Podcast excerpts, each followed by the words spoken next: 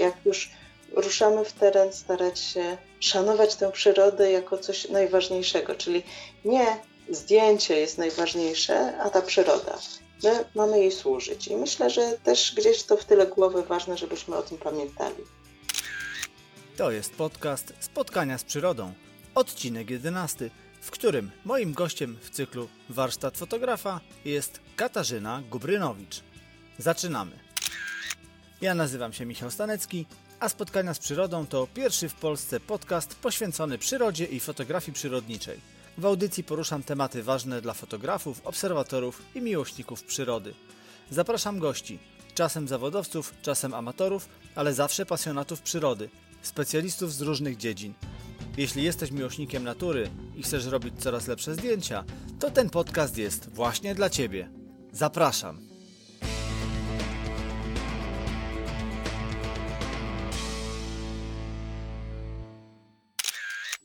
Kalendarz przyrodnika, czyli co w trawie piszczy. Zrobiło się ciepło. Temperatura sięga już dwudziestu kilku stopni, jednocześnie przez kilka dni, przynajmniej w centralnej Polsce, nie było deszczu. I tu w nawiązaniu do tematu poideł dla ptaków, o których wspominałem w poprzednim odcinku, powiem Wam, co dzieje się przy naszej leśnej sadzawce, będącej takim właśnie niedużym zbiornikiem wodnym, z którego korzystają zwierzęta. W ostatnich dniach miałem możliwość dorywczego podglądania ptaków w akcji w ciągu dnia, natomiast przez całą dobę obserwowała je fotopułapka. Przez większą część dnia, od brzasku do zmierzchu, przylatywały ptaki. Trudno wskazać jedną, największą porę ich aktywności.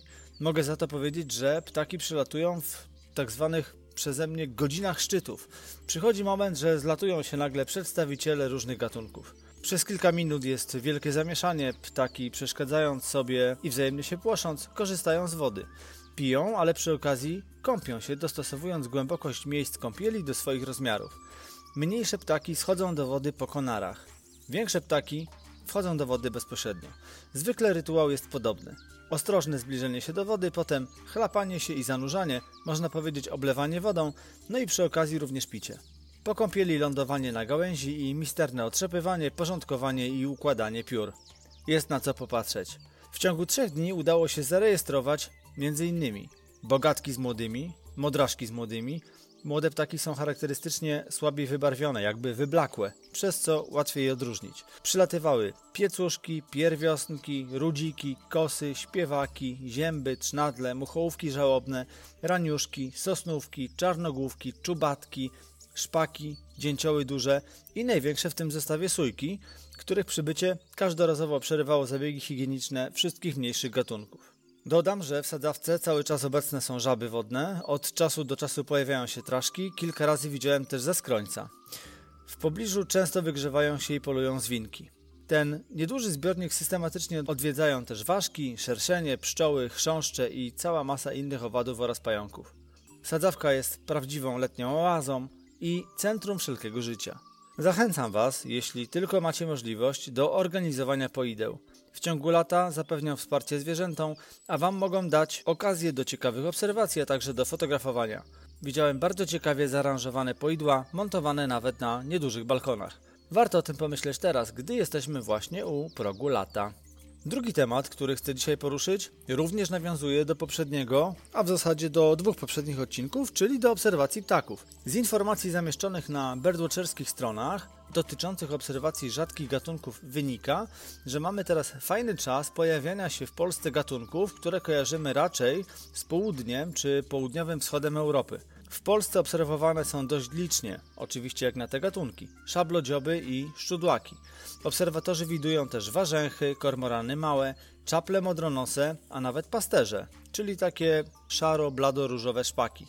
Większość z tych gatunków pojawia się w różnych lokalizacjach na terenie kraju i w przypadku np. szablodziobów i szczudłaków wzrastają szanse wypatrzenia tych ptaków w odpowiadających im siedliskach. Oba gatunki są bardzo łatwe w identyfikacji. Warto mieć oczy szeroko otwarte i przeczesując teren pamiętać o możliwości wyławiania takich właśnie rarytasów. Cześć, witam Was w jedenastym odcinku Spotkań z Przyrodą. Tematem dzisiejszego odcinka jest fotografowanie krajobrazów. W cyklu Warsztat fotografa moim gościem jest Katarzyna Gubrynowicz. Kasia należy do grona najbardziej uznanych fotografów przyrody w kraju. Jej prace w wyjątkowy sposób opisują nasze najcenniejsze przyrodnicze regiony, w tym parki narodowe. Z jednej strony, jako grafik po ASP, artystycznym okiem potrafi wyszukiwać piękno malowane światłem, z drugiej potrafi kompozycyjnie zamknąć w swoich kadrach naturalne rytmy, faktury, kolory. W fotografiach Katarzyny zawarte są emocje, które jednocześnie definiują ją jako wspaniałego obserwatora przyrody, a także wielkiego jej miłośnika i zarazem obrońcę. Dla mnie osobiście możliwość rozmowy z Kasią na falach mojego podcastu jest ważnym wydarzeniem, bo od lat jej postawa i fotografie inspirują mnie do ciągłego poszukiwania i do osobistego rozwoju jako fotografa i przyrodnika.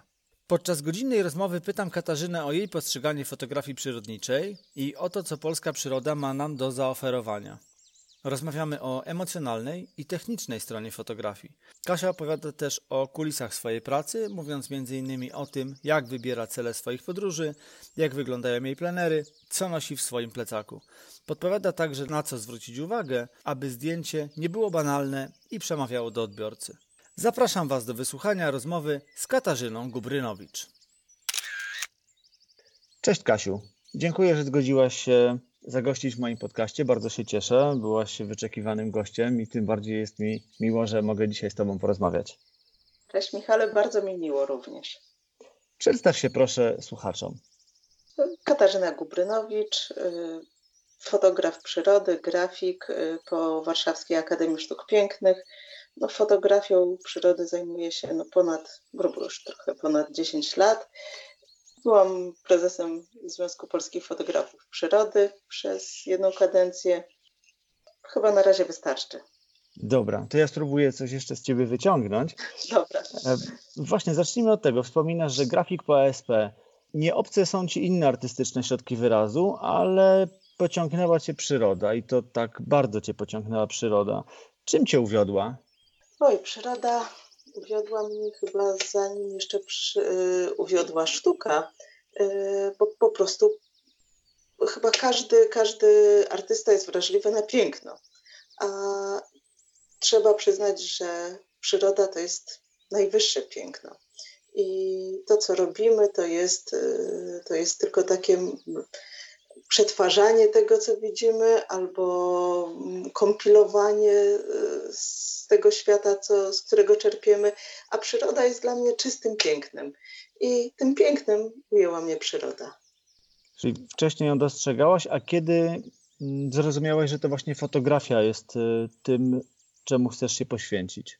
E, fotografia przyrody, czy w ogóle fotografia? Fotografia przyrody, tak, tak. Tak, bo się tam wcześniej zainteresowałam, bo ciemnia, bo magia, bo to było dla mnie jeszcze tak, jeszcze czarno-białe filmy, to już jako dziecko bardzo mi się to podobało. A jeżeli chodzi o fotografię przyrody, to ponad 10 lat temu w sumie dzięki niestety nieistniejącej już e, takiej stronie fotoprzyroda.pl, gdzie kiedyś trafiłam, można powiedzieć, przez przypadek, Zachwyciłam się atmosferą tej grupy. Spotkałam tam ludzi, no fantastycznych ludzi, którzy wprowadzili mnie w ten świat. No i tak się zaczęła przygoda. Y, pamiętam którą... tą stronę, pamiętam tą grupę i, pamiętam, że też y, czekałem zawsze z zapartym tchem, kiedy tam się nowa galeria objawi, bo faktycznie było no to bardzo inspirujące.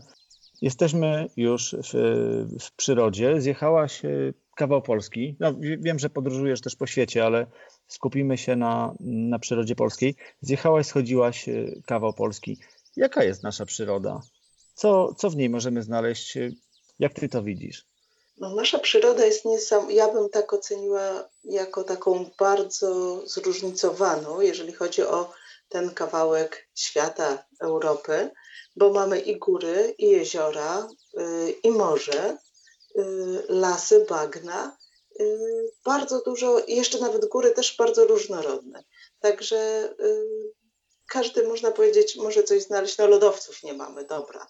Mm, ale tak to bardzo wiele y, zróżnicowanej tej przyrody mamy, która jest wciąż no, zwłaszcza, zwłaszcza tak mówiąc o dzikiej przyrodzie, to jednak skupiam się myślami na parkach narodowych, no, na rezerwatach, bo no, nas w Polsce jest bardzo dużo ludzi, więc yy, niestety tam, gdzie wchodzi człowiek, to już tej, tej, tej przyrody takiej, takiej dzikiej, jakiej ja poszukuję, już jest znacznie mniej, ale na szczęście mamy te parki narodowe, rezerwaty, które, które chronią, a przynajmniej starają się chronić. I co? No, z takich niezwykłych rzeczy, no to ja bym powiedziała Puszcza Karpacka i Puszcza Białowieska. Dwie bardzo różne puszcze, które mają zupełnie różny drzewostan, ale obie są niezwykłe. I naprawdę, jeżeli ktoś kocha las, to, no to, to jest coś więcej niż las, to jest po prostu puszcza. Y, dzika, naturalna, piękna. Są wspaniałe bagna. Moje ukochane to są biobrzańskie bagna i góry, które no, kocham. Od Bieszczad po, po Karkonosze, pomiędzy Tatry, które są troszkę może za bardzo już y, schodzone, za, za dużo ludzi tam jest, ale w sumie wyżej też da się chodzić, a one dla mnie to są takie trochę Alpy w pigułce, no są zupełnie inne od reszty Tatr, y, od reszty gór polskich, też są przepiękne. Także no mamy prze, no, bogactwo jak mało który kraj, moim zdaniem. Z takich, może nie są to ikoniczne obrazy, może to nie jest y, coś takiego, żeby ludzie z całego świata do nas jeżdżali i może dobrze, ale, ale jak się tu jest, to, no to jest co robić. No to prawda, wspominasz o parkach narodowych. Jeśli się nie mylę, to mniej więcej 1% powierzchni naszego kraju, czyli to naprawdę są już takie niewielkie enklawy. No i tym bardziej dlatego czasami serce nam drży w związku z tym, jaka jest obecnie kondycja e, naszej przyrody, wynikająca też z podejścia, no i nie zawsze takiego szacunku, jaki my przyrodnicy, no pozwolę sobie tak nas określić, jako ci miłośnicy, chcielibyśmy, aby był e, naszej przyrodzie zapewniony, ale no nie chcę tutaj wchodzić w tematy polityczne. Jeszcze do, do kondycji naszej przyrody za chwilę, za chwilę dojdziemy, do, dotkniemy tego, tego tematu. Patrząc na Twoje zdjęcia, no faktycznie widać, bo nawet po, układałaś je w dużej mierze parkami narodowymi czy krajobrazowymi w swojej galerii. Powiedz mi, jak, w jaki sposób ty wybierasz jakby miejsca docelowe, w które chcesz trafić, które chcesz zobaczyć, sfotografować, podejrzeć, dać się oczarować? Czy, bo wiesz, z jednej strony mamy taki dylemat, że tych miejsc jest dużo różnych i chcemy je poznawać, zobaczyć coś nowego. Z drugiej strony każdy z nas ma swoje miejsca ulubione, do których jednak nas ciągnie, do których chcemy wracać.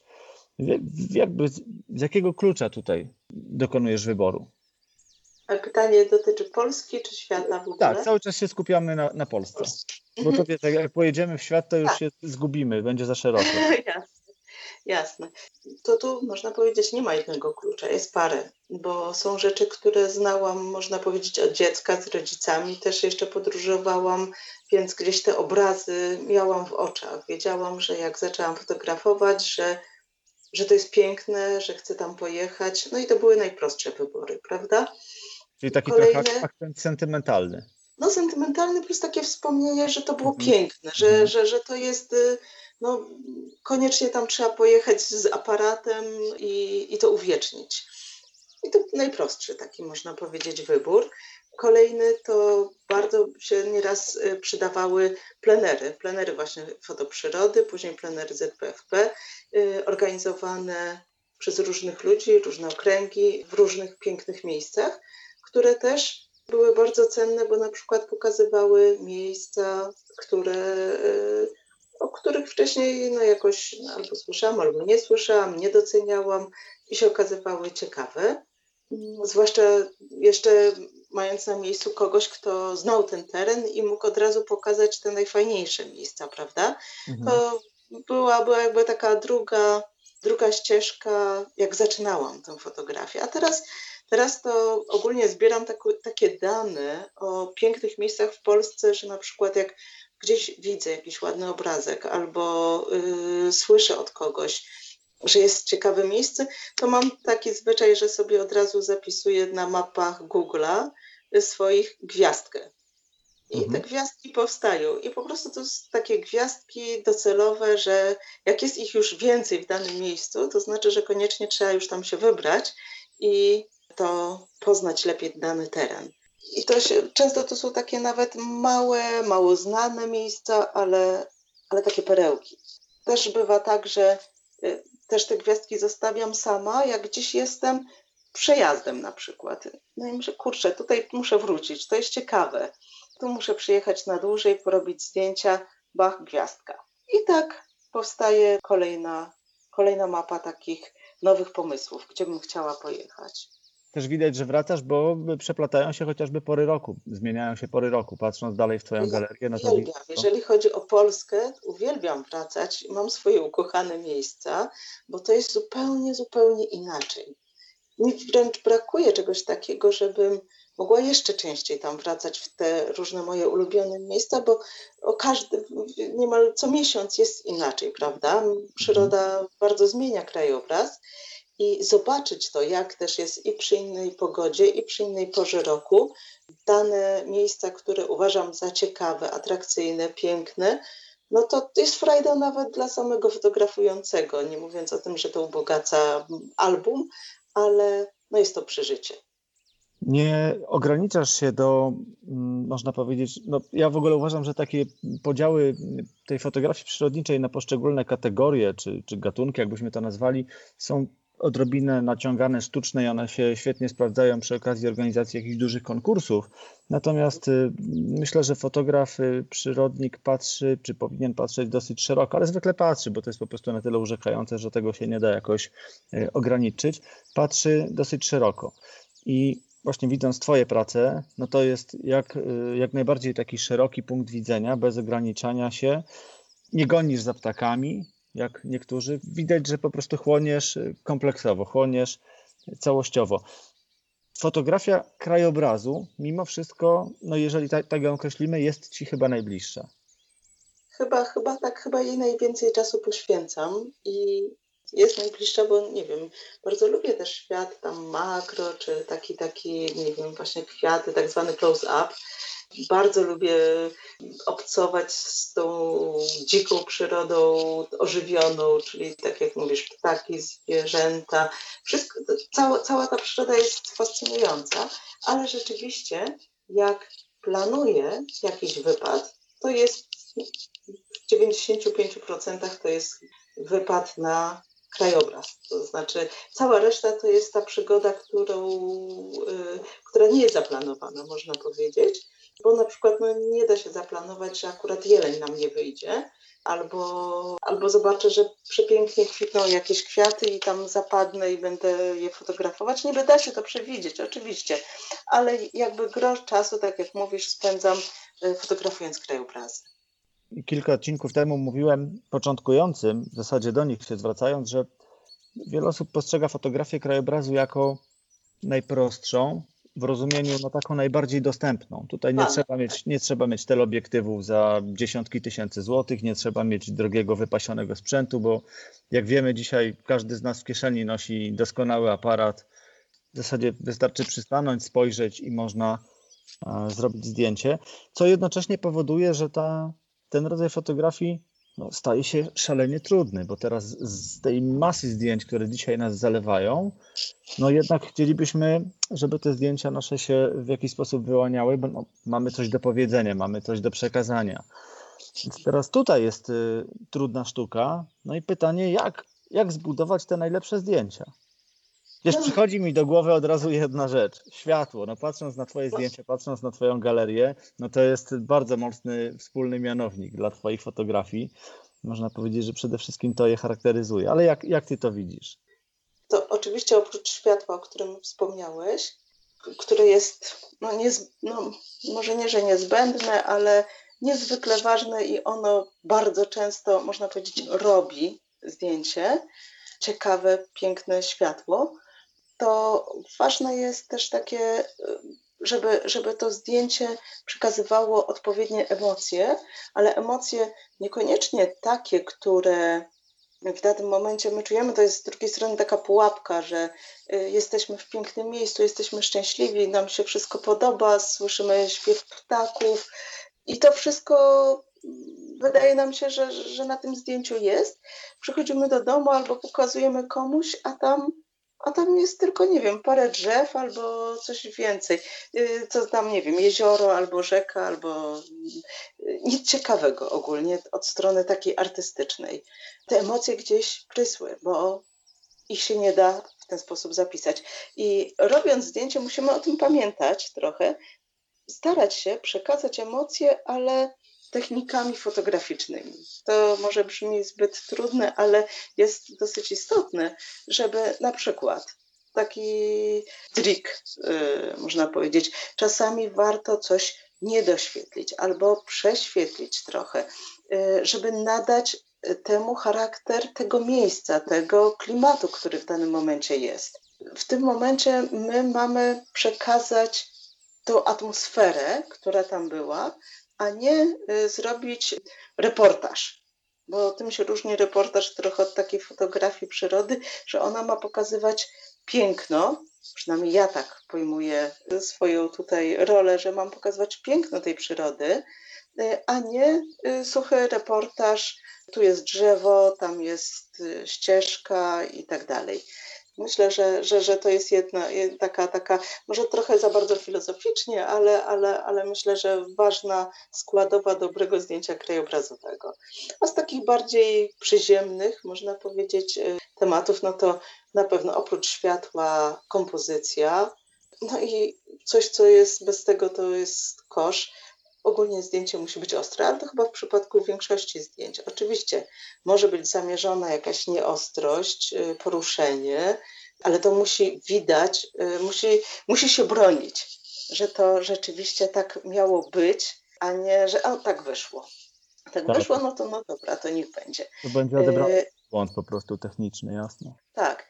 I, i, to, I to też jest ważne. Czyli tak od strony technicznej no, musi być dobre, no, musi być idealne, można powiedzieć ale właśnie dobrze, bo krajobraz jest taki, że krajobraz sam z siebie jest no, bardzo statyczny.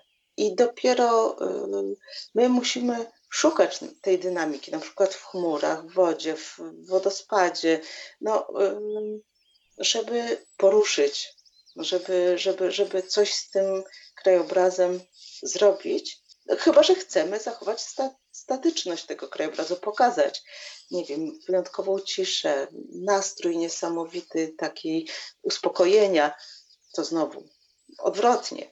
Wychodzimy od tego, co my chcemy tak naprawdę tym krajobrazem przekazać, a środki dobieramy do tego.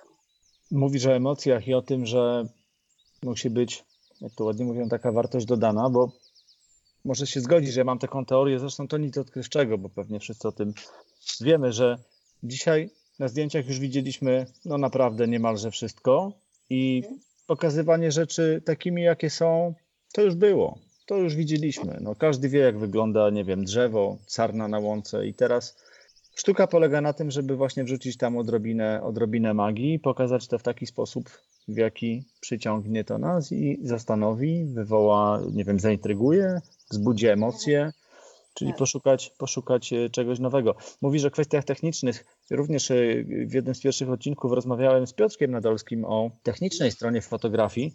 I Piotrek użył takiego sformułowania, że żeby można było się skupić na tym, co widzimy, no, a bez tego nie, nie będziemy fotografować, no to aparat musi się stać dla nas narzędziem, który jest wręcz e, przezroczyste. Po prostu tego mhm. aparatu nie ma, prawda? Jest, jest tylko nasze, nasze widzenie świata pewnie nie, mo, nie możesz się z tym nie zgodzić. Zgadza się, zgadza się. I to jest, to, to jest coś, co się jakby no, y, wyrabia, to te, te, te godziny wylatane, można powiedzieć, są. Y, tego się nie da jakby od razu. Kupi się aparat, no to wiadomo, że najpierw człowiek musi być skupiony na aparacie bardziej, bo musi poznać to, ale z czasem przychodzi po prostu to samo, trochę jak prowadzenie samochodu. Więc myślę, że, że, to, że to jest kwestia tylko czasu tutaj. Ponieważ te, te moje treści kierowane są w dużej mierze do osób początkujących, no to tutaj tym bardziej warto to zaakcentować, że trzeba trochę tego czasu poświęcić na opanowanie aparatu, no, na zrozumienie przede wszystkim podstaw y, fotografii co z czego wynika, co się z czym wiąże i na co przekłada, a tych zależności jest sporo, także naprawdę tutaj jest, jest nad czym popracować. No ale potem też no, opanowanie aparatu od takiej strony no, czysto technicznej, mechanicznej, poznanie trybów. Czy ty masz jakieś swoje y, ulubione, y, preferowane ustawienia? Nie wiem, czy pracujesz najczęściej w trybie przysłony, bo jednak głębia ostrości, czy, czy, czy nie wiem, stosujesz jakieś banki ustawień, czyli jakby zapisujesz swoje preferowane ustawienia techniczne, od których jest łatwiej po prostu wyjść tylko delikatnie coś skorygować, a już nie przestawiać wielu parametrów? To znaczy sobie programuję, ale prawdę mówiąc, to co mam zaprogramowane, to najczęściej takie, że jak właśnie fotografuję, dajmy na to krajobraz ze statywu y, na długim czasie i tak dalej, a nie wiem, wyskoczy mi jakiś zwierzak, żeby mogła szybko przestawić, nie bawiąc się właśnie jak najszybciej i na, nie wiem, wysokim ISO i tak dalej, prawda, złapać y, ten moment. A tak, to ja najczęściej właśnie na przysłonie. Dla mnie głębia ostrości w tym momencie jest najważniejsza, ponieważ Najczęściej krajobraz fotografuję ze statywu. Oczywiście bywa, że też z ręki są sytuacje takie, które wymuszają wręcz fotografowanie krajobrazu z ręki. To wtedy, kiedy jest na przykład bardzo silny wiatr albo jakaś bardzo niewygodna sytuacja, gdzie, gdzie tego statywu nie da się użyć, albo po prostu, no nie wiem, jakaś wyjątkowo ciężka wyprawa, gdzie się tego statywu no, zwyczajnie nie chce dźwigać.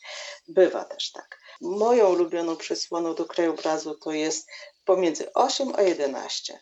Bo po pierwsze obiektywy wtedy ostro rysują, po drugie daje niezłą głębię ostrości, jakby tu korelacja jakości zdjęcia z głębią przysłony jest dla mnie najlepsza.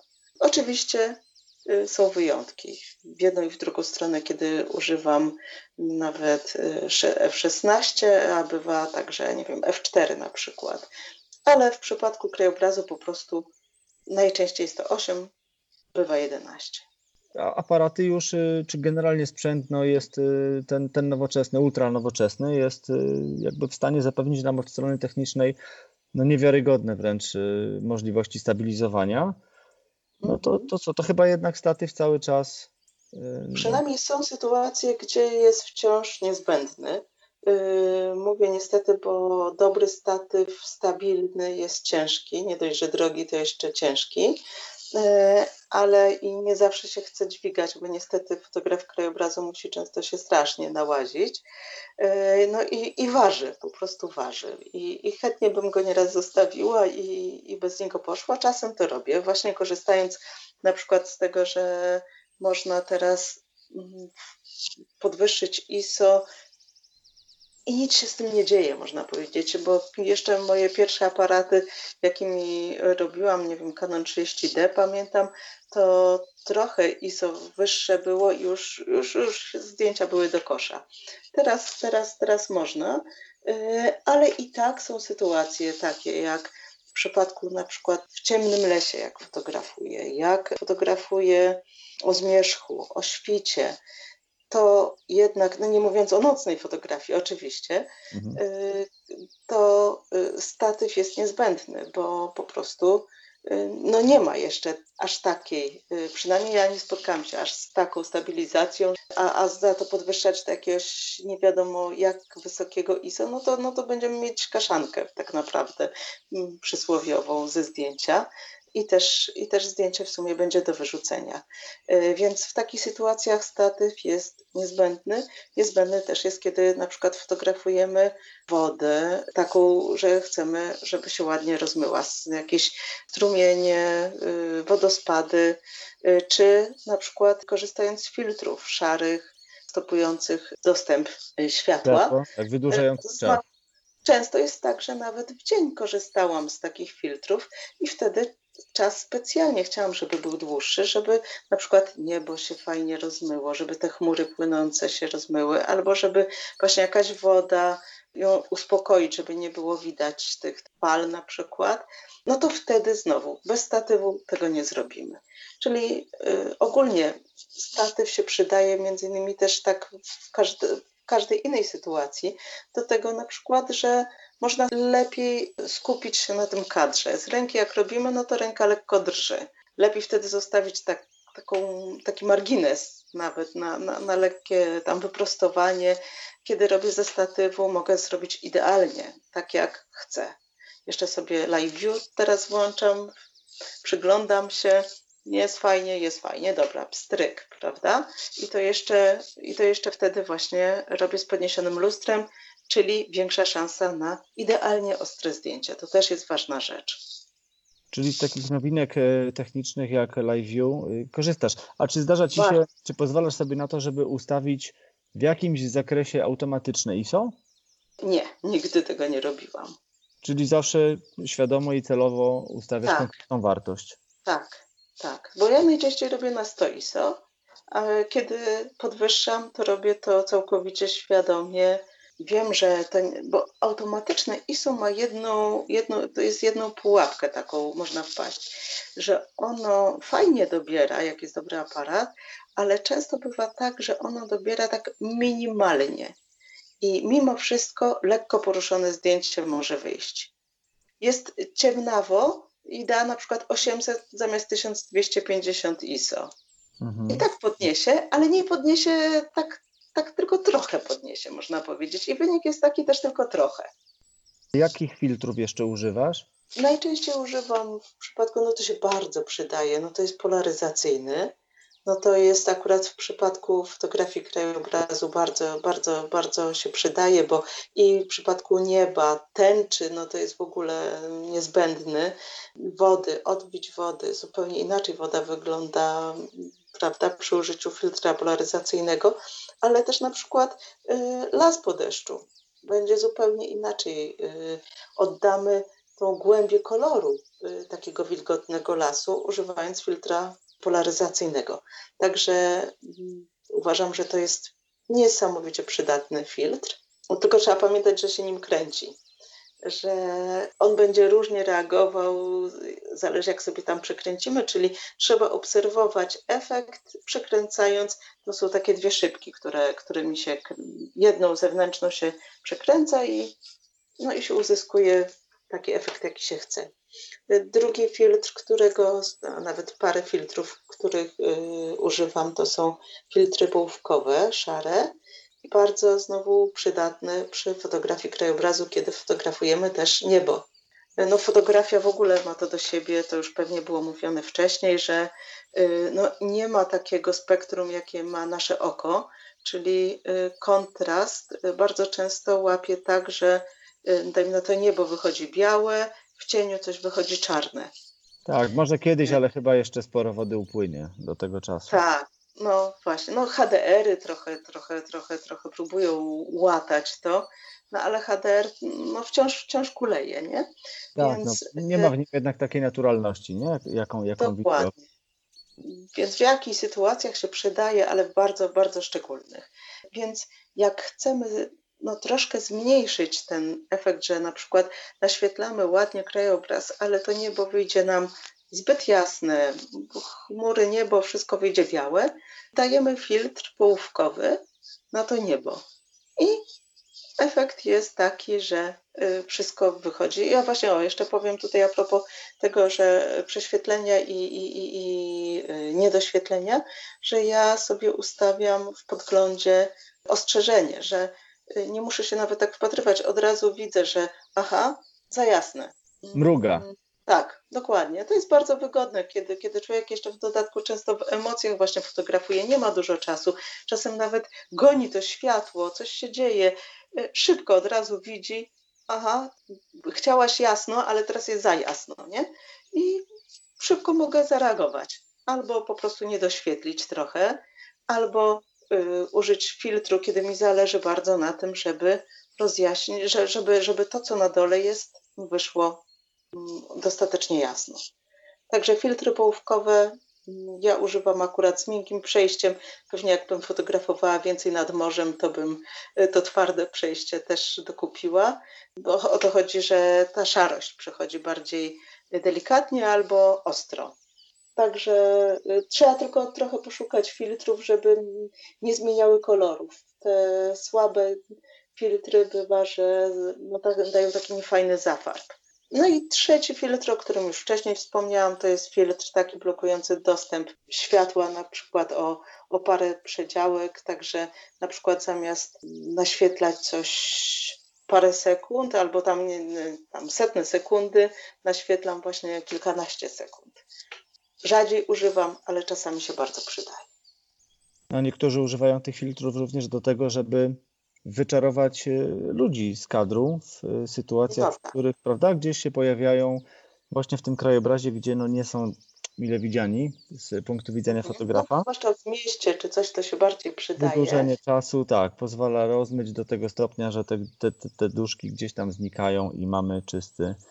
Chociaż ja miałam taką przygodę, to akurat nie w Polsce fotografowałam taką piękną aleję drzew, starych buków w Irlandii i dużo ludzi było. Już był wieczór, więc już długie czasy, więc wydawało się, że jak użyję tego filtra, to już tak długo będę naświetlać, że już ludzie mi znikną. Ale nie przewidziałam, że jak ludzie zobaczyli, że ja rozstawiam statyw i fotografuję, ludzie przychodzili i stawali przede mną i też fotografowali. Wystarczyło. Niestety, niestety, niestety wszyscy się tam ponagrywali jako duchy rzeczywiście, ale, ale, ale tego się nie dało, no nie, nie, nie spełniło swojego zadania. To teraz y, z jednej strony tak trochę zapętla, ale też lekko podsumuję, bo mówiłaś o tych y, z jednej strony zmienności pór roku i warunków, czy, czy pory, z pory dnia wynikających. Z drugiej strony mamy wszystkie te kwestie techniczne, czyli jest tutaj już naprawdę zależność wielu czynników. Co byś mogła powiedzieć jest w takim razie takim, taką najtrudniejszą sztuką w tej e, fotografii krajobrazowej? Czy mimo wszystko to wyczekiwanie na światło, czy poszukiwanie tego światła będzie zawsze tym elementem? Wiesz, jest też pewna niewiadoma, no, dynamika pogody. Czasami naprawdę to są tak, tak szybkie zmiany, że nie jesteśmy nawet w stanie przewidzieć. Samo znalezienie motywu często jest bardzo trudne, w tym sensie, że w takim naszym polskim krajobrazie często są a to słupy, a to domy, a to droga, asfalt, coś jeszcze. Jak chcemy pokazać piękno takiej czystej przyrody, bez, bez no, takiej nie, nieucywilizowanej jeszcze, często też jest to trudne, żeby znaleźć taki piękny, no, można powiedzieć taką widokówkę, nie? Więc to też, też... Wycinek, wycinek tak, w którym nie ma tak. na przykład y, wiatraków w tle. Właśnie, właśnie, na przykład. I to jest, i to albo anteny y, od komórki. Mhm. Także to też, te, też bywa wyzwaniem, ale dajmy na to już, już mamy. I teraz rzeczywiście, no, bardzo ważne jest to poszukiwanie, żeby to nie wyszło zdjęcie no, banalne, tak jak powiedzieliśmy, takich jak wiele jest, że chcemy, skoro już, już poświęcamy się tej fotografii, że chcemy z tej fotografii wyciągnąć maksimum, no to rzeczywiście tutaj, czy dobra pogoda jakaś, dobra, to mówię, żadna lampa, żadne słoneczko piękne, gdzie, yy, gdzie jest nuda, gdzie jest płasko, gdzie nic się nie dzieje, tylko raczej właśnie, czy jakieś bardzo atrakcyjne chmury, czy śnieżyca jest genialna na przykład zimą, no to jest coś, co powoduje, że ten krajobraz, tak jak mówiliśmy, taki oczywisty, wiadomy, staje się nieoczywisty, staje się jakoś niezwykły. No i, i, i to z jednej strony można planować, i tak robię, korzystając na przykład z różnych tych aplikacji pokazujących prognozę pogody.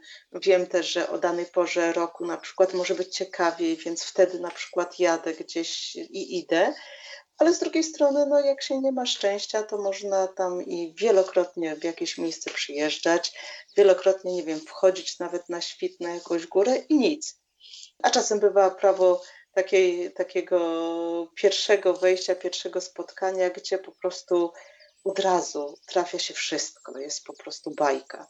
Także ten element współpracy z przyrodą, ja kiedyś stwierdziłam, przyroda uczy pokory bo my możemy sobie dużo planować, możemy mieć sprzęt, możemy go umieć obsługiwać i nic, bo jeżeli przyroda nie będzie chciała z nami współpracować, to i tak wrócimy na puszczo. Robimy, ale tak naprawdę to będzie tylko tak. Po prostu, ja to pamiętam po jakichś wyjazdach, gdzie na przykład ileś świtów pod rząd pogody nie było, ale twardo wstawałam, fotografowałam, coś zrobiłam po czym na przykład jeden ładny świt, natrzaskałam tyle zdjęć, które tamte wszystkie no, spokojnie mogły iść do kosza, bo po prostu światło, jakaś sytuacja tak zagrała, że reszta po prostu no, wymiatało, nie? Więc tutaj ta współpraca z przyrodą to jest no, niezbędna wiesz, światło to fotografia tak naprawdę, czyli tutaj też no, od tego nie, nie uciekniemy. Ale czasami właśnie też fajna pogoda jakaś, taka ciekawa, może pomóc. I wiesz, i ta dobra pogoda, o której mówisz, to faktycznie warto tutaj to podkreślić, że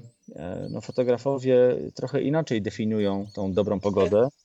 bo to właśnie nie chodzi o błękitne niebo, na którym nie ma żadnej chmury i, i, i taką stabilną, powiedzmy, w dłuższym czasie, tylko właśnie taka, taka dynamiczna, taka zmienna, taka zaskakująca. Dzisiaj, to, co się działo na przykład, prawda? A, tak, dodam, że dzisiaj nagrywamy, nagrywamy, a za oknem mamy taką sytuację, gdzie się przez Polskę przetaczają burze i to tak falowo. W zasadzie no to chyba pierwszy taki w tym sezonie dzień, w którym gdzieś te burze tak pokrywają, przechodzą przez mapę Polski. No właśnie, to są, to są te warunki, dla których no, one nas motywują do tego, żeby się ruszyć. Kto inny może by pomyślał, że Jezu, to może być nawet niebezpieczne, albo w ogóle trzeba być szaleńcem, żeby gdzieś tam ryzykować wyjście przed ulewą, a to są, a to są te chwile, w których no, ta magia czasami potrafi być największa, zdumiewająca. To, y, o czym mówimy i, i czym potrafimy się fascynować i, i, czego szukamy, no jednocześnie generuje właśnie te największe trudności, że no to nie jest fotografia studyjna, gdzie powtórzymy sobie ujęcie, gdzie, nie wiem, doświetlimy odpowiednio, y, czy ewentualnie no, w świadomy sposób y, zaaranżujemy jakąś scenę. Tutaj jednak no, zostawiamy to przyrodzie i, i przyroda robi to bez naszej ingerencji. No my możemy tylko po prostu pojawić się w dobrym miejscu, dać sobie szansę, prawda, na, na to, żeby, żeby wykorzystać, po prostu optymalnie wykorzystać warunki, które w danym momencie ta, y, ta przyroda nam, nam stworzy. Chcę powiedzieć tutaj jedną rzecz, że właśnie dać szansę, czyli im częściej jesteśmy w terenie, tym częściej dajemy tę szansę zaskoczenia przez przyrodę czymś niezwykłym. To jest fajne, że nawet nieraz jest tak, że nie jesteśmy pewni, czy warto, nie warto. Wyjdziemy i nagle trzy minuty jakiegoś takiego światła, tego, tego nie, nie przewidzimy nawet. Nie, nie jesteśmy w stanie przewidzieć, wychodząc, że coś takiego się ciekawego zadzieje. Albo nagle, że nie wiem, jakieś ptaki, nie wiem, zwierzęta wyjdą, wyskoczą, rosa będzie, coś, jakaś mgła nagle się pojawi, niewielka, której też nigdzie nie, nie pokazywały żadne te aplikacje. Y, po prostu każdy, każdy, każdy taki poranek no jest jakąś tam przygodą i szansą na, na coś niezwykłego. Uczymy się czytać prognozy pogody, które też przecież są coraz bardziej dostępne. Możemy to konfrontować w kilku aplikacjach czy na kilku stronach internetowych, porównywać, że gdzieś tam ta przewidywalność jest większa, mniejsza. Radary w tej chwili, które dosyć tak. precyzyjnie pokazują jakieś zdjęcia satelitarne, którędy idzie front, przesuwają się chmury ale jednak y, ten element y, no, takiej loterii, czy czasami nawet jakieś drobne przesunięcia czasowe, czyli powiedzmy, że gdzieś ta pogoda ma się, nie wiem, okno pogodowe się stworzy, no takie dla nas optymalne y, o takiej porze, a czasami gdzieś godzinę, czy, czy w jedną, czy w drugą stronę, więc no tutaj chyba to też z doświadczeniem przychodzi, żeby nabrać takiej elastyczności i czasami właśnie nie poddać się, spróbować jednak wstać mimo wszystko, zarabiać jeszcze jedną nockę i ruszyć pytałem o to, co jest y, no, trudnego czy najtrudniejszego w tej fotografii krajobrazowej. No, chciałem zapytać o ograniczenia, które wynikają chociażby z y, przepisów prawa, z regulaminów parków narodowych chociażby, czy, czy mhm. ustawy o ochronie przyrody, w rezerwatach. Jak sobie, jak sobie radzisz tutaj z takimi, no nie wiem, czy można nazwać, no tak, są to pewnego rodzaju trudności. No, na pewno są to no. ograniczenia.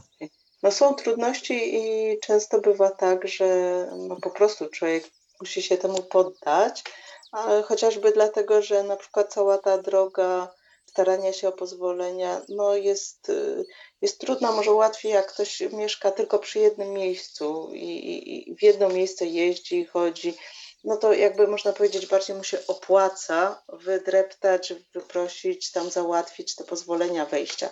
Kiedy mnie, można powiedzieć, nosi po większym obszarze Polski, no jest trudniej. Są takie miejsca, na których mi zależy i wtedy staram się o takie pozwolenie, a z innych miejsc, no to po prostu korzystam z tego, że można ze szlaku, prawda, fotografować. Czyli tak jak w normalnym ruchu turystycznym. Tak, tak. I, i to można. Choć fokus nie brakuje, co? Czasami gdzieś widać, że no ale jakby tam jeszcze się dało kawałeczek. Bywa. Tych bywa, fokus bywa. jest. Ale właśnie to jest też fajne, że kiedy jest na przykład organizowany plener, y, taki oficjalny, często można dogadać się za obopólną właśnie zgodą i, i my przekazujemy na przykład część zdjęć y, zrobionych podczas tego pleneru na rzecz parku, że dostajemy na przykład na te dwa, trzy dni pozwolenie na no właśnie zrobienie tych kilku kroków w bok, y, wyjścia na przykład wcześniej przed świtem albo y, bycia dłużej po zachodzie słońca, bo to też są bardzo no, takie ciężkie dla, do, do, do, do, dla fotografa przepisy. Mhm, więc takie zorganizowane plenery bardzo się nieraz przydają, żeby też no, coś więcej móc danego miejsca wyciągnąć.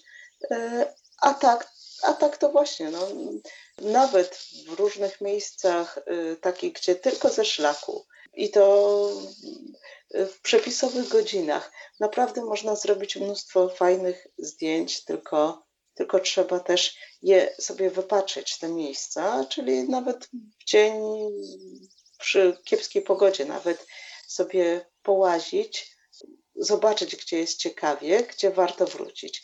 No, a poza tym no jest oprócz, oprócz, oprócz y, tych terenów rezerwatowych, parkowych, jest jeszcze sporo takich y, miejsc, gdzie, gdzie można łazić. Na przykład, nie wiem, po tych wszystkich parkach krajobrazowych czy, czy, czy innych ładnych miejscach, otulinach parków.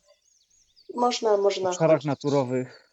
No o właśnie, tak, też. Tak. Także też, też można coś tam znaleźć i, i fotografować, ale nie przeczę, jest to trudność.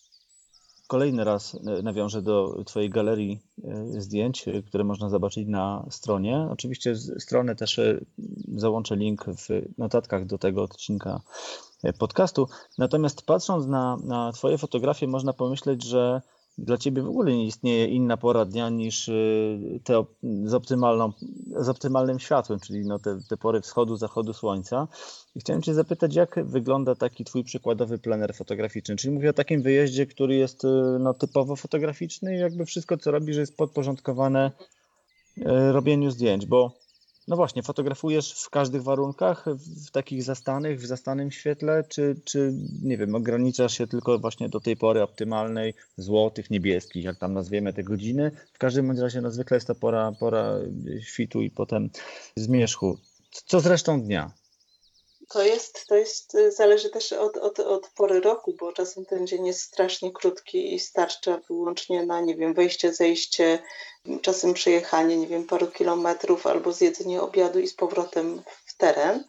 Teraz na przykład jak mamy bardzo wcześnie wschód bardzo późno zachód, no to ten dzień się wydłuża, ale zazwyczaj jest tak, że mm, zależy to trochę od miejsca, czy to jest teren, który dobrze znam, czy na przykład taki, który y, dopiero poznaję. Jeżeli poznaję, to zazwyczaj w dzień, właśnie tak jak wspomniałam, korzystam z tego, że to jest najlepszy czas, żeby przejść, zobaczyć, gdzie są fajne tak zwane miejscówki, gdzie mi się bardzo podoba, gdzie warto y, już na pewniaka przyjść po prostu, jak będzie lepsza pogoda, bo lepsza pogoda to nie tylko tak naprawdę ten świt i zachód. Jesienią na przykład mglisty dzień, może przez cały dzień dać tak, rewelacyjne warunki mhm. Y, do fotografowania. Jest to wtedy bajka, bo po prostu no, można od rana do wieczora nie wychodzić, nie wiem, z lasu na przykład i, i, i, i tylko to fotografować. Także czasami, ale żeby właśnie sytuacja taka, że mam, daj na to tę mgłę, mam jakieś światło i wtedy jest za późno na szukanie tego, tego dobrego miejsca. Więc Dzień jest świetnym czasem do poszukiwania tych miejsc, do których chcę wrócić rano, wieczorem, przy lepszej pogodzie, y, przy mgle, przy no, czymkolwiek, jak będzie, jak będzie bardziej fotogenicznie. No oprócz tego, no to co, no to jeżeli bardzo wcześnie wstanę, nie wiem, o, o jakiejś y, drugiej w nocy na przykład, to na pewno w dzień też wykorzystam y, chwilę czasu, godzinkę, dwie, żeby się przespać, żeby mieć siłę i, i taką otwartą głowę na fotografowanie pod wieczór.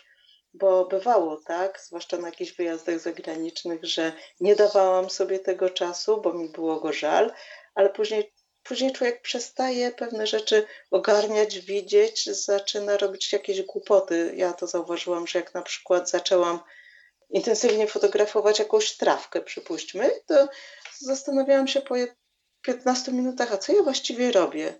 Chyba jestem strasznie już zmęczona. Po prostu e, no taki odlot można powiedzieć. Więc też dobrze w dzień czasem wypocząć i z nowymi siłami ruszyć w teren po południu.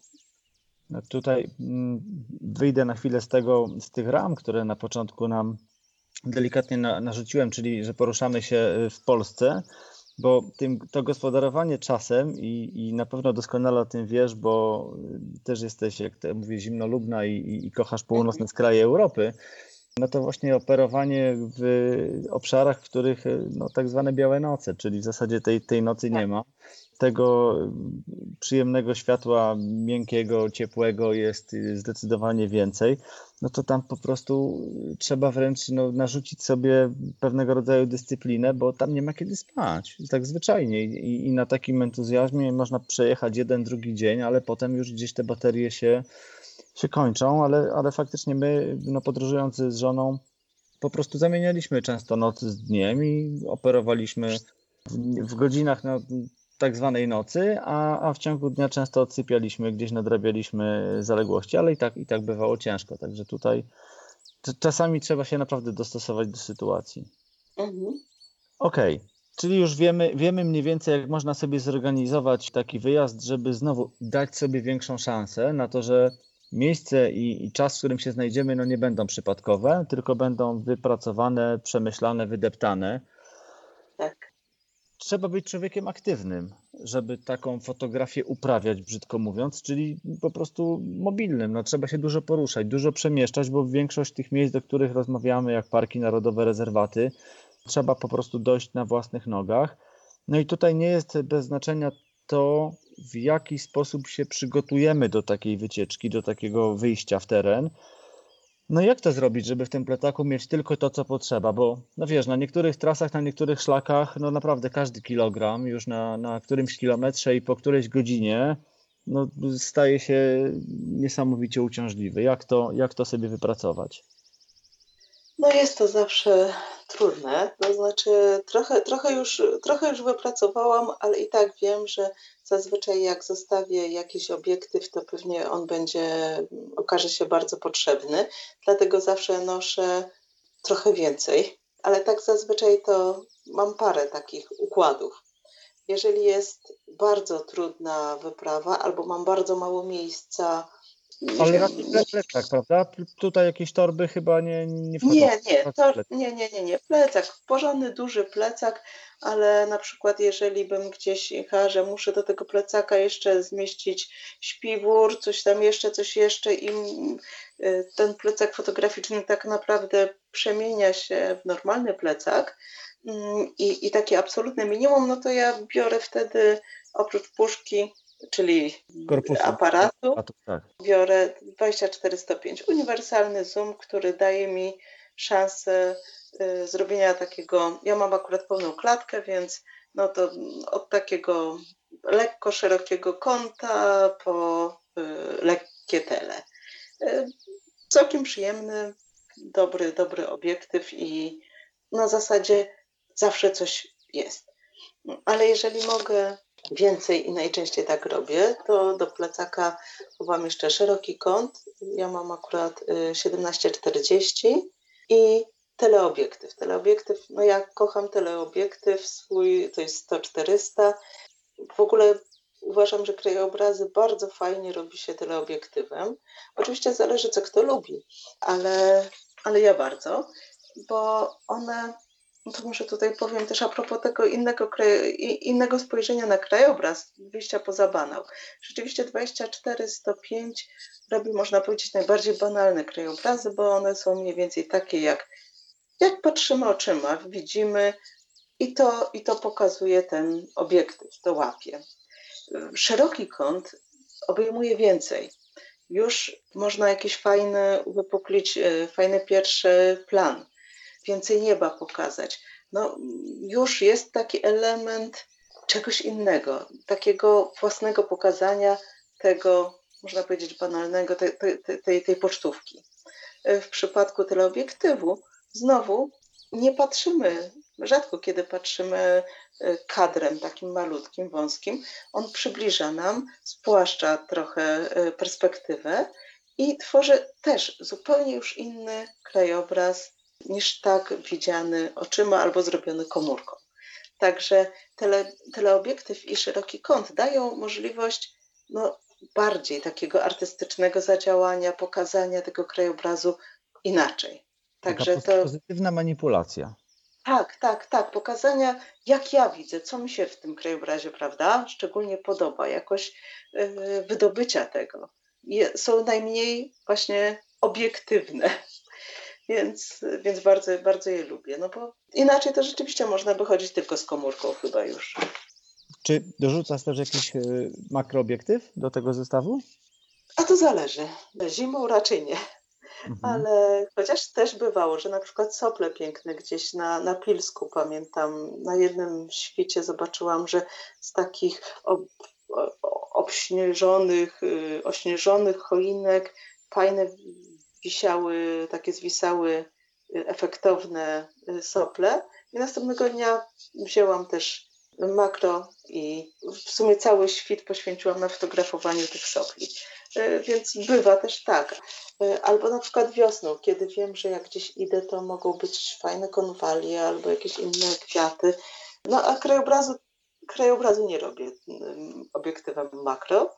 Tak, to jeszcze ekstender biorę na zasadzie takiej, że może jakiegoś fajnego zwierzaka gdzieś daleko zobaczę, to te 100-400 troszkę może być za małe, to jeszcze ten extender i coś, coś się może przydać, ale to już w takich bardziej jeszcze, a, no jeszcze, jeszcze, jeszcze pierścienie pośrednie, które też się przydają, jak nawet nie biorę obiektywu makro, ale na przykład sobie myślę, a, może będę chciała coś sfotografować bardziej takiego makro, nie, nie, no nie, nie takiego Y, typowego, ale jakiś kwiatek, to 100-400 z pierścieniami pośrednimi daje moim zdaniem lepsze efekty niż, niż zwykły obiektyw makro. Także też, y, też, też bardzo lubię pierścienie pośrednie, a są małe, lekkie, nie, nie zajmują dużo, dużo miejsca, mało ważą, także spokojnie można je zabrać. No i koniecznie karty, baterie, no, takie rzeczy są niezbędne. Znaczy jak, jak się przygotowujesz do wyjazdu, to używasz na przykład y, jakiejś listy kontrolnej? Nie wiem, sporządziłaś nie, tylko nie, no ja zawsze patrzeć, wiesz, zapasowa kar, karta, druga, trzecia, bateria, ładowarka. Nie. No jest, ja jest mam zawsze gratów gotowy, to. jestem jak, jak, jak ten żołnierz, co ma zawsze gotowy plecak, to ja mam ten fotograficzny. Ja najwyżej jak gdzieś już wychodzę, to najwyżej wyciągam, otwieram, jak mam za dużo tego w środku, to otwieram, że nie, no dzisiaj to ja tego, tego i tego nie potrzebuję, nie wezmę. I to zostaje. A tak to jest zawsze gotowy, staram się mieć naładowane baterie, no chyba, że wiem, że bardzo długo nie będę gdzieś w terenie, a tak to jednak karty muszą być w aparacie, y, baterie naładowane, zapasowa też i dwie zapasowe zawsze mam ze sobą. No i, i tyle. Już tutaj takie pułapki, pułapki, jakie mogą wynikać czasami z takiego niegroźnego lenistwa, mogą być okrutne, bo czasami nie włożenie karty do aparatu, czy nie wiem, baterii po ładowaniu, tylko włożenie jej do jakiejś przegródki w plecaku, no, może się skończyć tym, że. Że coś ucieknie. Że coś ucieknie, tak, bo idąc pojawią się emocje, presja czasu, konkretne warunki i okaże się, że, że aparat nie jest gotowy do, do działania. E, to wiemy, że dokładasz też zestaw filtrów, no do tego wszystkiego przypinasz, yy, przypinasz sobie statyw i w zasadzie jesteś gotowa do wymarszu. A z takiego sprzętu pomocniczego, jeszcze poza fotograficznego, no to zakładam, że pewnie bliskie są Ci kalosze nieraz? O tak, bardzo bar, bardzo często, bo niestety nawet dobre turystyczne buty, oczywiście no, jak gdzieś tam w górach łażę, no to, no to gdzieś wysoko, to, to zazwyczaj jednak buty turystyczne, ale tak to kalosze bardzo lubię, bo nawet zwykła rosa potrafi przemoczyć porządne buty. No, tam mokrą łąkę rano to nie ma siły, nie? Buty tak. jakiekolwiek no tak. treningowe, żeby nie wiem jak były impregnowane, to, to tutaj Bardzo fajne są kalosze piankowe. Leciutkie. Polecę bo one są właśnie lekkie, zimą się sprawdzają. Izolują zimą... fajnie. Przeciwdeszczówka. O, widzisz, tak przypomniało mi się, że taka fotografia krajobrazowa ma taką zaletę, że nie trzeba się maskować. Ha? Mhm. No tak, tak, to racja. Chociaż mam maskala taki, ale to jak, jak, jak chciałam się wybrać jesienią na rykowisko, do lasu i też, żeby, żeby się tam no, przeżyć to, prawda, no to to wtedy, to wtedy to użyłam, a tak na co dzień to, to, to nie, to nie używam. Czyli, czyli też, też czasami chcesz być niewidzialna. Oczywiście. No, jest, Poza tym to, to bardzo miło przeżyć wszystko. Właśnie, to, to jest inny rodzaj przeżywania, właśnie to chciałem tak. powiedzieć.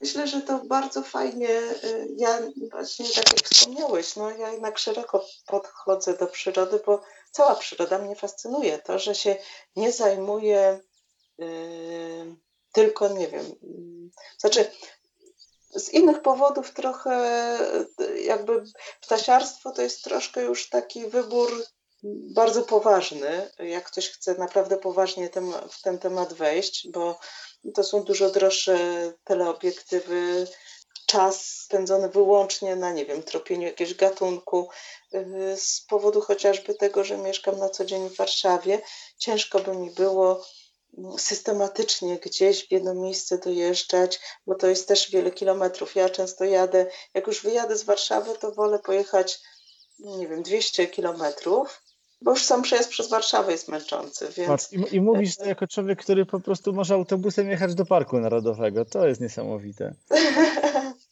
No tak, ja prawdę mówiąc y, wciąż, no już zaczęłam doceniać ostatnio nasz Kampinoski Park, zawsze go lubię, ale, ale rzadko do niego zaglądam. Z różnych powodów jakoś go nigdy do końca nie doceniłam. Ostatnio właśnie to przykład. Były dwa plenery Związku Polskich Fotografów Przyrody zorganizowane z razem z Parkiem Narodowym i trochę więcej zobaczyłam takich miejsc, o których nie miałam pojęcia wcześniej. I stwierdziłam, nie, no nie jest tak źle, bo na przykład jak pamiętałam jeszcze jako dziecko nawet też chodziłam, no to prawdę mówiąc, jeżeli nad Biebrze miałabym godzinę dłużej jechania, to wolałam nad Biebrze jechać. To był taki mój wybór, że że no może nie do końca, ale ja myślę, że jeszcze z Campinosem się przeproszę jeszcze, jeszcze nie raz do niego, znaczy też do niego jeżdżę, tylko w miarę nie, nie, nie za często. No, a propos Biebrza się teraz chyba trochę przybliżyła, jeżeli tak, mówimy o punkcie startowania z Warszawy, co ma też swoje minusy, jak wiemy, no bo jednak tam, gdzie łatwiejsza dostępność, gdzieś coś pojawia się bardziej w zasięgu, no to potem widzimy to też na szlakach, przybywa ludzi często przypadkowych, no, ale dobra, to jest... To, ja unikam fotografowania w weekendy, mhm. no, no, bo to jest y, wszędzie, no, wszędzie to jest zmora, y, to znaczy wszędzie w Polsce, bo po prostu jest dużo Polaków i no, jest to też mm, zaleta, że Polacy cenią sobie przyrodę, ale tak jak mówisz, no nie zawsze nie każdy umie y, z niej dobrze korzystać i to jest już gorzej. Po prostu dla mnie to już jest za, za duży tłum, za dużo ludzi wolę w dzień powszedni gdzieś, a nawet no, latem na przykład też rzadko, kiedy y, spędzam więcej czasu na fotografowaniu przyrody, przynajmniej w Polsce, bo ogólnie mi się wydaje, że o tej porze jest mniej atrakcyjna ta, ta zieleń, jest dosyć taka jednolita. No, każda inna pora roku jest ciekawsza. Y, a akurat ludzi jest. Czas letargu. jest najmniej ciekawe. Tak, myślę, że to jest czas na inne rzeczy i tak powinno być. Zanim zapytam Cię o to, co fotograf może zrobić e, dzisiaj dla ochrony przyrody, no jednak jest taka misja nawet w Związku Polskich Fotografów Przyrody, który przecież jest Ci bliski, e, że jednak gdzieś poprzez e, działania fotograficzne no, powinniśmy promować, pokazywać. Ale zanim zapytam Cię, jak Ty to widzisz, to od innej strony zacznę, że dzisiaj sztuka fotografii, no zawsze sztuka fotografii to sztuka widzenia, czyli takiego patrzenia, gdzie nie tylko widzimy, ale i dostrzegamy. Ale dzisiaj to przykre, co powiem, ale dla przyrodnika coraz częściej staje się to taką sztuką niewidzenia. Na przykład w kontekście śmieci czy dewastacji, które widujemy. No jest to, jest to, jest to bardzo trudne, no, nawet w parkach też, chociaż mniej, nawet jak się idzie do lasu i się na przykład widzi widzi kolejne wycinki wielkie, to też jest coraz trudniej właśnie. Coraz więcej terenów jest na przykład ogrodzonych, budowane są różne szosy. Rozumiem, że ludzie chcą mieć coraz lepiej i tak dalej, ale, ale właśnie od strony takiego fotografa przyrody, dla którego ta y, przyroda Polski ma szczególną taką wartość, że była dzika w porównaniu na przykład z Europą Zachodnią, no niestety, niestety to, to tego jest coraz mniej i jest coraz trudniej. I masz rację, że, że, że to, mm, to jest bardzo bolesne i zniechęcające czasami wręcz, już tak po prostu no czasem się po prostu chce płakać, bo jeżeli y, widzimy na przykład dewastację czegoś, co po prostu kochamy, no to, no to... Wiesz, tym bardziej, że mówimy tutaj o rzeczach, które tak naprawdę są bezcenne. I, tak. I wiemy, że nawet jeśli dotkniemy przez chwilę gdzieś tam kwestii politycznych, to że rządy się będą zmieniać, to podejście do przyrody, no ono może nigdy nie było idealne, bo, bo zawsze gdzieś y, konfrontacja z, nie wiem, dużymi interesami, pieniędzmi, biznesami i tak dalej. Natomiast y, wiele kwestii, chociażby prawnych, jest odwracalnych, ale, ale tam, gdzie fizycznie po prostu coś zniknie, coś się zniszczy, coś zostanie przy okazji zdewastowane, no tego, tego się już odwrócić nie da, więc chyba to powoduje największy ból serca. To jest strasznie bolesne. Strasznie bolesne i no muszę powiedzieć, że to rzeczywiście wręcz narasta takie, takie, takie poczucie bezradności. Jakiś czas temu, może więcej było takiej wiary też, że, że można coś zrobić. Pamiętam, jak były jakieś akcje, żeby coś obronić, ochronić. To na pewno jest cenne, kiedy się udaje, ale jak się widzi ogrom tego na przykład, ogrom tego, co się dzieje, tej dewastacji, już nie wiadomo w co ręce włożyć przysłowiowe, no to to jest, to jest, to jest, to jest strasznie smutne i deprymujące i, i ciężko. No na pewno. Ale jedyne, co możemy robić, i tu od razu może już wejdę w No słowo, właśnie, jaka jest w tym rola fotografa? To chyba jedyne, co, to znaczy takie, to możemy z jednej strony zapisywać to, co teraz jeszcze jest, utrwalać, bo to czasem mam wrażenie, że to jest fotografia historyczna, to co fotografujemy, ale też pokazując piękno, bo trzeba uwrażliwiać ludzi, trzeba pokazywać to, żeby ludzie chcieli chronić, bo jeżeli czegoś się nie zna, to pamiętam przykład Szwecji, że wielkie połacie lasu były wycinane na północy i ludzie sprzedawali te lasy pod wycinkę, bo to tam są najczęściej prywatne. Nigdy w życiu nie byli, to tam, że jego jakiś tam pradziad, coś, no ziemi nie sprzedawali, las sprzedawali, przecież urośnie. Oni nawet nie wiedzieli, jak to jest cenne, jak piękne. Pokazanie tego, nagle ludzie się zdziwili, matko, nie, no jak? Zrobiła się afera.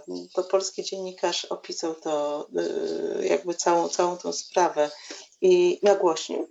I nagle się zrobił wielki szum. I tak samo tutaj trochę, jak było z Puszczą Białowieską na przykład, no to też, że im więcej ludzi wie, co to jest puszcza naturalna, że to czym charakteryzuje się, czym się różni od lasu gospodarczego, dlaczego warto ją chronić, no to więcej ludzi będzie chciało ją chronić. I to jest chyba też, czyli edukacja i uwrażliwianie.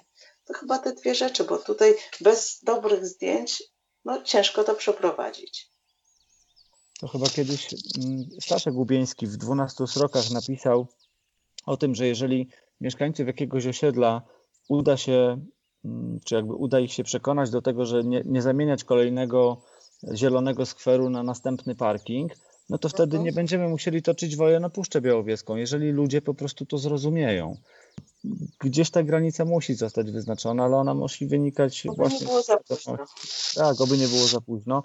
No a czasy, a czasy są trudne i naprawdę jest dużo, dużo ciemnych y, chmur nad nami tak się mało optymistycznie zrobiło, ale róbmy zdjęcia i pokazujmy, naprawdę, bo to jest taki nieagresywny sposób jednak edukowania ludzi. No po prostu za fotografią często idą pytania i, i, też sam wiem z doświadczenia, że tak jest, że ludzie się dziwią, że to my mamy takie miejsce, ale że w ogóle jak to i, i gdzie i dlaczego.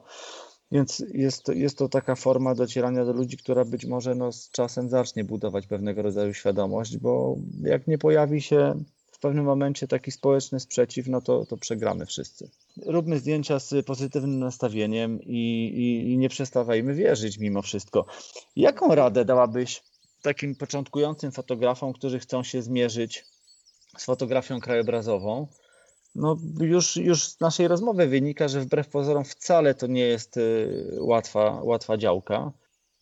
Z jednej strony być jak najwięcej w terenie o różnych porach, a najlepsze są te poranne, wieczorne. Często to światło jest takie bardziej delikatne, ciepłe, lepsze, więc od razu, nawet, nawet w sytuacji, kiedy ktoś chce fotografować krajobraz komórką, to już te zdjęcia wyjdą wow, zupełnie inne. Albo właśnie jak złapie moment no, czegoś ciekawego w przyrodzie, prawda? Piękna chmura, ale oczywiście też mm, kadrowanie dobre, ale, ale z takich rzeczy, co może pomóc jeszcze, sobie o jednej rzeczy pomyślałam, to się wielu ludziom może przydać. Teraz każdy ma smartfona. Parę aplikacji jest bardzo przydatnych też, kiedy pokazują na przykład wschody, zachody słońca, gdzie jakieś jest. Bo oczywiście można sobie wyjść też przed dom, przejść się. Y, jeżeli ktoś nie, nie, nie chce poważnie wchodzić w fotografię krajobrazu, tylko to tak, o tak przy okazji, no to po prostu no, pilnować tego, żeby to ostre zdjęcie wyszło, czyli nie, nie bać się na przykład wyższego ISO, kiedy robi się bez statywu, żeby nie wyszło poruszone, jak jest ciemno.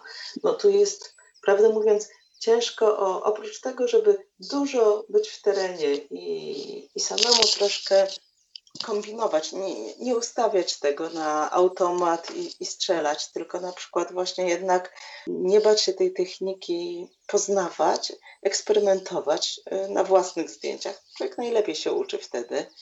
To wyniki będą, a dalej, no dalej to jest rzeczywiście y, zabawa właśnie z kompozycją, to o tym można by długo mówić, ale to chyba już jest dalsze takie rozwijanie tematu na, na, na nie wiem, już na wiele spotkań, wiele, wiele ludzi myślę, że tu może się wypowiedzieć o tym, co, co dalej. Nic dodać, nic ująć w takim razie. Tu postawimy kropkę. Bardzo Ci dziękuję za rozmowę. Dziękuję bardzo. Życzę Ci dużo dobrego światła, fajnych emocji w terenie, no ale też wiary w to, że, że te ciemne chmury, o których tu wspomnieliśmy pod koniec, no, wreszcie uda się rozpędzić i zmieni się tendencja i ten los dla naszej przyrody no, uda się w jakiś sposób odwrócić.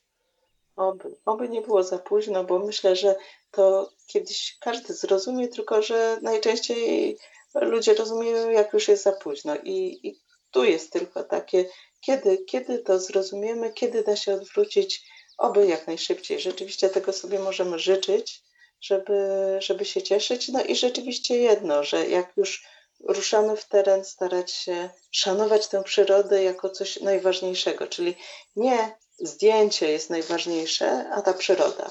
My mamy jej służyć i myślę, że też gdzieś to w tyle głowy ważne, żebyśmy o tym pamiętali. I niech to będzie dobrą puentą tej rozmowy. Raz jeszcze dziękuję. Dziękuję bardzo. Wysłuchaliście rozmowy z Katarzyną Gubrynowicz. Kasia podzieliła się z nami swoją pasją i doświadczeniem. Jestem pewien, że zwłaszcza ci z Was, którzy uczą się jeszcze fotografii przyrodniczej, wyciągnęli z tej rozmowy wiele ważnych treści, uniwersalnych przecież nie tylko dla pejzażystów, ale generalnie dla wszystkich miłośników fotografii i obserwatorów przyrody. Kącik techniczny. W technikaliach kilka słów o filtrach, czyli o temacie wywołanym przez Kasię. Filtry to najczęściej płaskie nasadki, które nakłada się, nasuwa lub nakręca na przód obiektywów. Zadaniem filtrów jest zmiana wyglądu fotografowanego obrazu.